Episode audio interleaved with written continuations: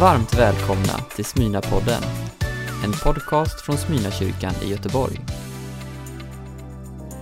Och det är många historier i det här rummet om Jesus Kristus, frälsaren. Och det är många som kan säga just de här orden som vi säger idag, att Jesus är min frälsare. Kan du säga det? Ja. Jesus är min frälsare. Jag var, eh, jag var bara nio år gammal när fröken Astrid Sörensen hemma i Norge frågade klassen om det var någon som kunde tänka sig bidra till underhållningen på den här klassfesten vi skulle ha med, tillsammans med våra föräldrar. Och eh, jag räcker upp handen. Jag kan göra någonting fröken, säger jag. Ja, och det var såklart välkommet. Klassfesten kommer, föräldrarna sitter där, underhållningen börjar och eh, det blir lek, det är lite, even, eller lite sagor, det är lite spel och sådana där grejer och så kommer turen till mig då. Och jag går fram till det här som skulle likna liksom ett podium i det här rummet med jättekass akustik. Det var ingen mikrofon och eh, ingen som kunde spela piano heller. Och så ställer jag mig där och så sjunger jag a cappella den här. Kom som du är till din frälser. Har du hört den? Smittet av vantroens dyn. Blodet som flöt från hans sida renser din själ från all synd. Kast dig frälsarens armar.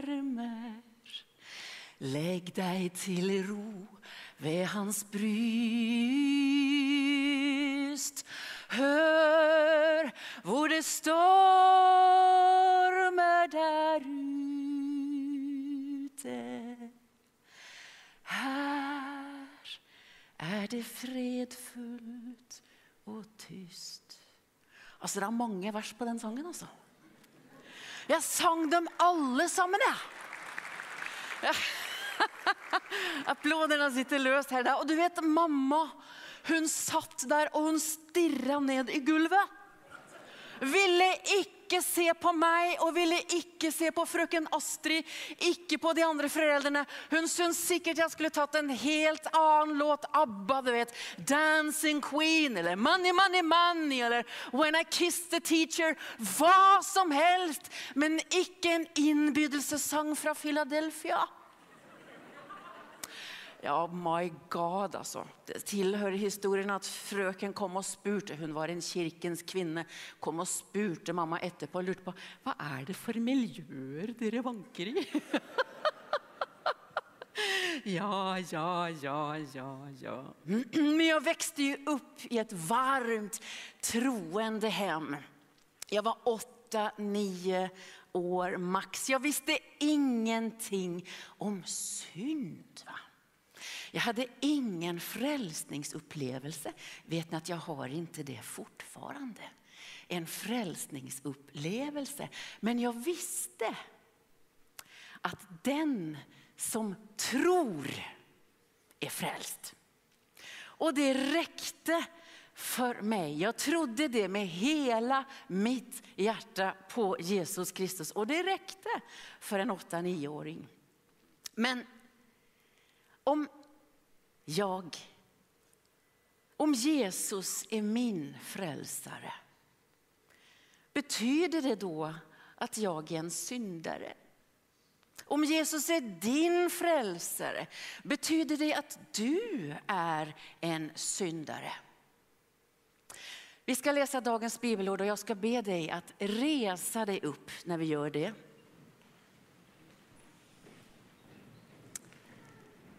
Men innan jag läser bibelordet så skulle jag vilja komma med en utmaning till dig. Är du redo för en lite skarp utmaning? Är det okej? Okay? Då säger jag så här. Du som aldrig baktalat någon. Du som aldrig varit snål. Du som aldrig kört med en liten vit lögn. Och du som aldrig stulit någonting. Du som aldrig har tittat på en annan mans kvinna eller en annan kvinnas man. Du kan få lov att sätta dig ner. Ja, det var ju intressant kan jag säga. För om, nu ska jag titta om någon har satt sig. För om någon har satt sig nu så tror jag vi ska be dig vara med i församlingsledarrådet. Ingen har satt sig. Här står vi. Och jag som tänkte att jag börjar med en sån här grovsortering, du vet de här enkla sakerna för att komma till finsorteringen som är mycket mer svårare. Det här att du ska älska Herren din Gud av hela ditt hjärta, hela din själ, av all din kraft och din nästa som dig själv. Då börjar det ju brinna till. va? Då börjar det bli svårt på riktigt och då tänkte jag då kanske vi alla måste stå. Men här står vi allihop. Det säger någonting tydligt till oss. Ingen är oskyldig. Alla är vi skyldiga. Alla har vi syndat. Det har vi gemensamt. Så ska vi läsa från Romarbrevet kapitel 3 verserna 23 till 26 och jag läser ur den nya bibeln. Romarbrevet 3. Alla har vi syndat och saknar därför den likhet med Gud som vi är skapade att ha. Nu ger han oss en möjlighet som vi inte förtjänat. Nämligen att ställa allt till rätta genom att vi accepterar vad Jesus har gjort för oss. Gud sände Kristus Jesus för att ta straffet för våra synder. Men vi måste tro på detta för att hans blod ska bli det offer som räddar oss från Guds vrede. På detta sätt visade han sig fullständigt rättvis. Även om han tidigare hade lämnat synderna ostraffade. Gud väntade med tålamod på den dag då Kristus skulle komma och ta bort all synd. Också idag gäller samma rättvisa. Den som tror på Jesus blir frälst. Och allt folket sa Amen. Varsågod och sitt.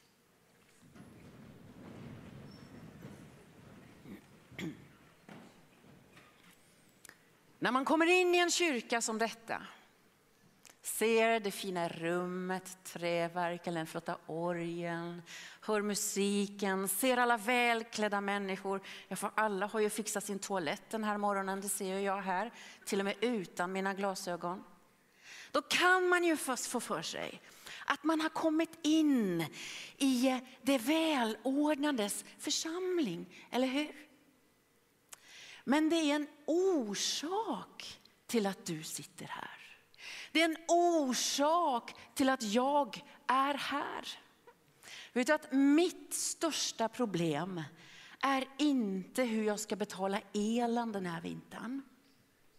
Mitt största problem är inte inflationen. Mitt allra största problem är mina synder. De medvetna och de omedvetna. Och nu står jag här som pastor. Jag kan se kanske ganska välordnad ut när du tittar på mig. Men jag vet vem jag är. Jag har sårat människor runt mig. Och jag har syndat mot Gud. Och jag tänker inte spela spel. Och min synd är inte mindre än hos dem som sitter inne på Skogomanstalten. Vi kan få för oss att Gud liksom graderar synderna, du vet. Va? Det, det, det skiner igenom i sociala medier, i tv-program, nyheter, att människor tror att Gud graderar synder. För det är alltid samma saker, samma frågor som kommer upp i kontakt med kyrkan. Och jag tänker att vi som kyrka måste ta in över oss att vi ibland gett det intrycket att Gud faktiskt graderar synd, men han gör inte det. Han har inget sorteringssystem, han har inget graderingssystem. Gud mäter aldrig oss människor upp mot varandra. Då skulle ju en del av er falla väldigt dåligt ut och andra av oss skulle falla ganska bra ut. Ja, det där var en spök alltså, för jag skulle inte alls falla bra ut. Det skulle inte bli bra överhuvudtaget. Det finns ingen människa som är måttstocken, inget system, ingen makthavare måttstocken. Gud har bara en måttstock och den måttstocken heter Jesus Kristus. Och i hans närhet måste vi alla böja våra huvuden inför han som är helig, ren och rättfärdig och utan synd. Alla har vi syndat och saknar den likheten med Gud som vi är skapade till. Det var därför jag tog den här översättningen, för jag tycker den är så bra. Men du vet när man sitter inne på Skogomanstalt eller en annan anstalt, man sitter och äter tillsammans eller ser på tv tillsammans, så frågar man ju den som sitter mitt emot, varför sitter du inne? Vad är det du sitter inne för? Nu låter det som jag har väldigt koll på det här. Alltså. Jag inser ju det. Men poängen är att du skulle kunna fråga den du sitter bredvid i det här rummet. Vad sitter du här inne för? Eller hur? Ja, nu ska inte jag be dig göra det, därför att det kan bli lite pinsamt, men nog hade det varit intressant. För du sitter här av en orsak. Vi vet vem vi är utan Gud, utan Gud. Utan hans nåd är vi förlorade. Därför kommer vi till detta hus, nådens hus. House of grace, house of mercy. För barnatro blir vuxentro. Och jag vet vem jag är utan Gud. Och jag vet vem jag är med Gud. Amen. Jesus min frälsare så är det nästan förunderligt hur vissa ord kan få det att krypa i kroppen. Du vet, va? Ta det här ordet synd. Åh, det blir tung atmosfär va? Ja, det är ju störande och lite stötande och därför raderar vi nästan det här ordet ur vokabulären. Ja, vi kan använda det på lite annat sätt ibland. Att vi kan tycka synd om någon stackare. Och vi kan ju äta syndigt gott eller syndigt dyrt. Men att prata om synd i kontexten överträdelse inför Gud. Det nästan har vi raderat ur vokabulären. Men det betyder ju inte att vi har löst syndens problem. Vad är synd då? Vad är det? Ja, men jag, visst är det synd att vi sårar varandra. Att vi pratar illa om varandra, ser snett på varandra eller avundas eller missunnar varandra. Visst är det synd då när vi sårar oss själva och visst är det synd att vi som människor ignorerar Gud. Synd är tankar som blir reaktionsmönster, handlingar som blir livsmönster och djupast sett så är synd det som är emot Guds väsen. Och det handlar inte bara om vad vi gör utan om allt det goda som vi inte gör. Ska hon stå och prata om synd idag då? Vi måste ju prata om sådana här saker när vi ska prata om frälsning. För något ska vi ju frälsas ifrån. Så låt oss titta lite på det här begreppet som hör ihop med synd, skuld. Några av er vet vem Per Arne Dahl är? En norsk eh, präst och biskop. Han berättade en gång eh, om en kul historia från Oslo. Ni vet att Oslo har ju också spårvagnar, precis som här i Göteborg. Och det närmade sig jul och folk sprang runt och jäktade, hade stora paket och kasser med massa grejer och mat och sådana där saker. Och inne på spårvagnen var det jättetrångt. Och vi vet alla hur jobbigt det är när man är på spårvagnen och det är så fullt att man står liksom tätt på, så tätt på varandra, främmande människor, att man nästan känner deras andedräkt. Va? Det är inte väldigt roligt. Då är det att den här eh, föraren säger, över högtalarna och han var från Pakistan förstår du. Så han bröt rejält på språket. Nu är det ju snart jul, sa han. Därför vill jag säga till er, du som inte har betalat biljett, på nästa hållplats är det kontroll. Så passa på att gå av nu. Och folk gick av och de gick av och de gick av och till slut var det ganska mycket plats på den här spårvagnen. Va? Och så kör lokför, eller han föraren iväg och så tar han högtalaren igen. Va? Så säger han så här. Jag bara skämtar.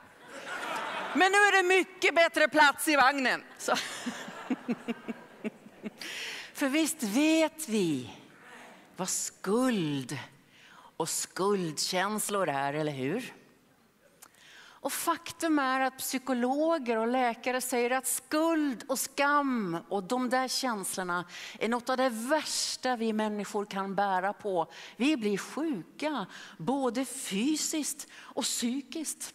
Och det kan ju verka som vi försöker lösa det här skuldproblemet genom att lösa upp syndabegreppet. Men poängen är, det löser inte människans grundproblem.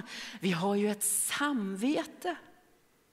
Du vet, samvetet är ett genidrag från Guds sida. Det är den inre kompassen som hjälper oss att navigera i livet och ta ansvar för våra handlingar. Och när vi pratar om skuld så vill jag säga en sak. Därför det finns reell skuld, alltså verklig skuld. Och det finns falsk skuld. Och jag tror att en hel del här inne går med falsk skuld. Vad menar jag då? Jo, jag menar det är mitt fel att mamma och pappa skilde sig. Det är mitt fel att mamma dricker. Jag förtjänar att min man slår mig. Det är falsk skuld. Det är inte ditt fel. Och du ska aldrig bära andras skuld på dina axlar. Men så finns det också skuld som är verklig, som är reell. Och jag kan inte låta bli att tänka på den här allra första historien om människan Adam och Eva. Adam var ju en luring. För vad gjorde Adam? Ja, men han pekar på kvinnan, på frun. Den där kvinnan du har gett mig Gud, säger han. Det är hennes fel. Det är hon. Och vad gör kvinnan? Pekar på ormen. Det är inte mitt fel, det är dens fel. Och det där är ju någon form av reaktionsmönster vi gärna har. Va? Det är inte mitt fel, det är hans fel. Men tänk om vi ibland skulle orka säga det är mitt fel. Det är min skuld. För när vi orkar göra det, då säger bibelordet att om vi bekänner våra synder är han trofast och rättfärdig Så han förlåter oss synderna och renar oss från all orättfärdighet. Amen.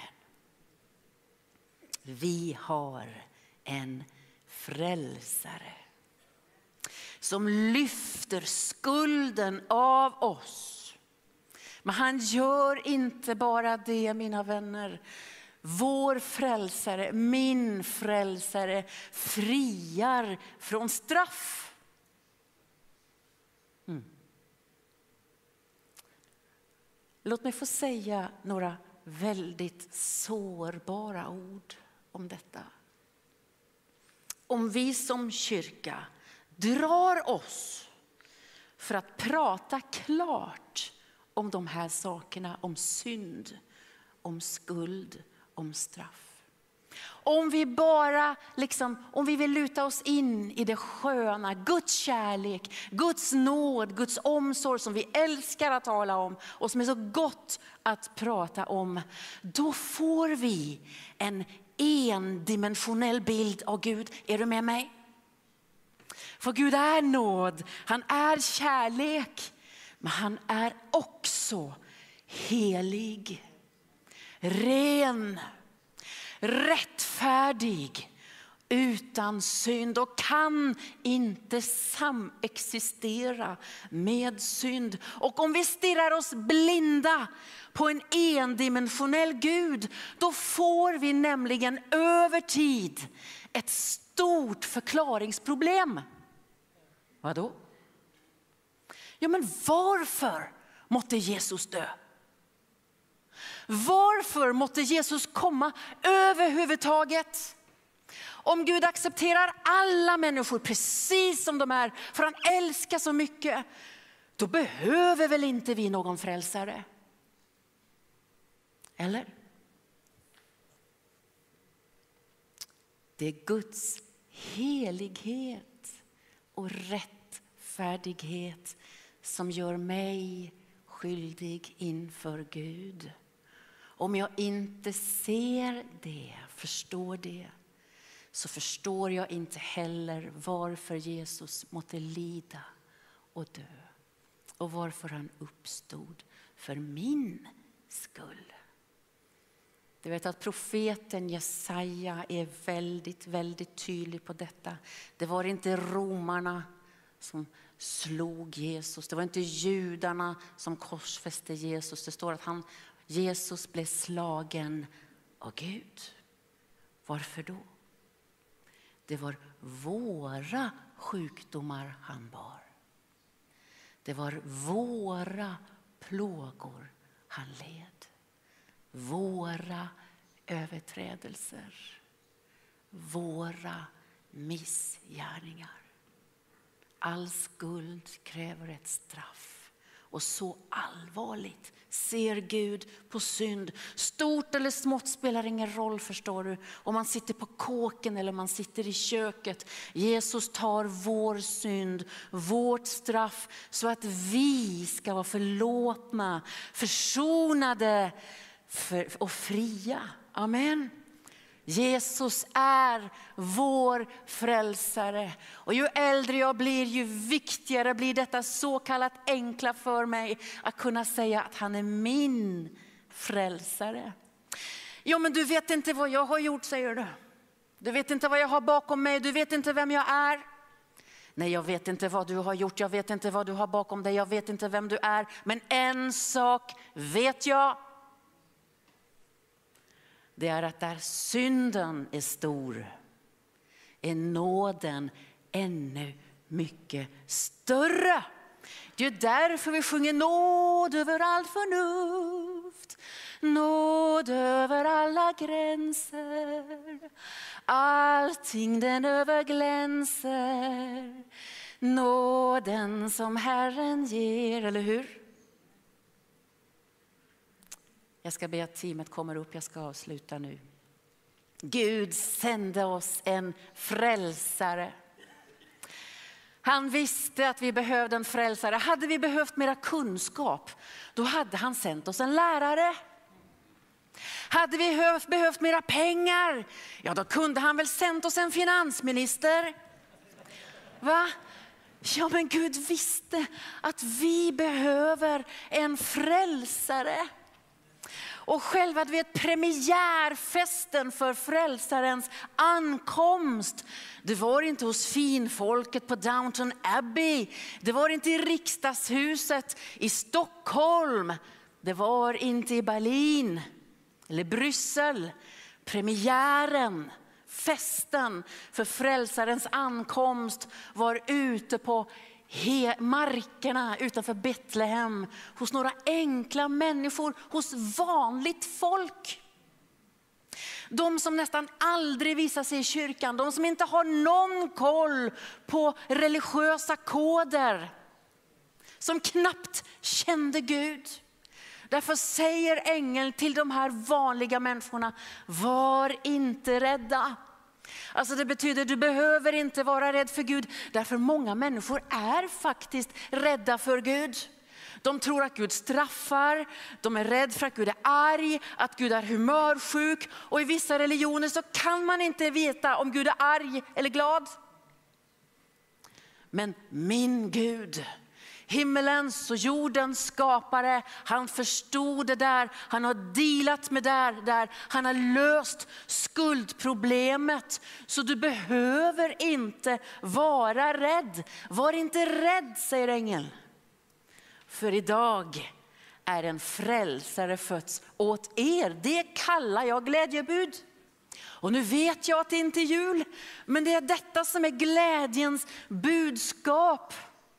Och jag visste inte mycket, jag visste egentligen ingenting. Åtta, nio år gammal, du vet om synd och allt detta här. När jag sjöng den här inbjudningssången i klassen och för föräldrarna. Kom som du är till din frälser. Jag liksom bara visste på så här barnsligt sätt att ja, men det är ju det bästa stället att vara. Och jag kommer aldrig någonsin reducera min barnatro till att vara miljöpåverkan.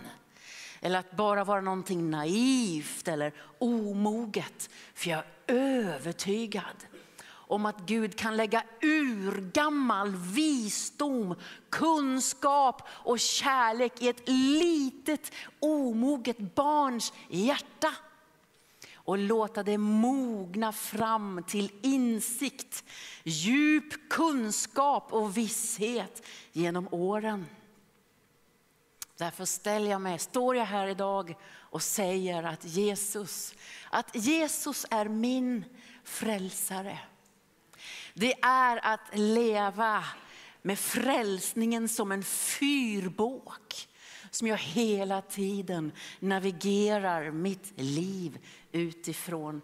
Och du vet, det var en man, ska bara avsluta med detta. Det var en man i Philadelphia där jag växte upp. För det var fria vittnesbörd. Vi hade vittnesbörd som vi hade här idag. Varje söndag var det vittnesbörd. Och det var alltid en man som ställde sig fram och sa, jag är så glad för att jag är frälst. Sa Och jag tänkte, kan han inte ha någonting mer att säga? Måste han säga samma sak varje gång? Kan det liksom inte mogna lite? Men vet du att idag förstår jag den mannen. För allt kan reduceras till detta. Att jag är så glad att Jesus är min frälsare. I Jesu namn. Amen. Du har lyssnat på en predikan från Smyrnakyrkan i Göteborg. Hjärtligt välkommen att lyssna igen eller besöka Smyrnakyrkan. Gud välsigne dig och din vecka.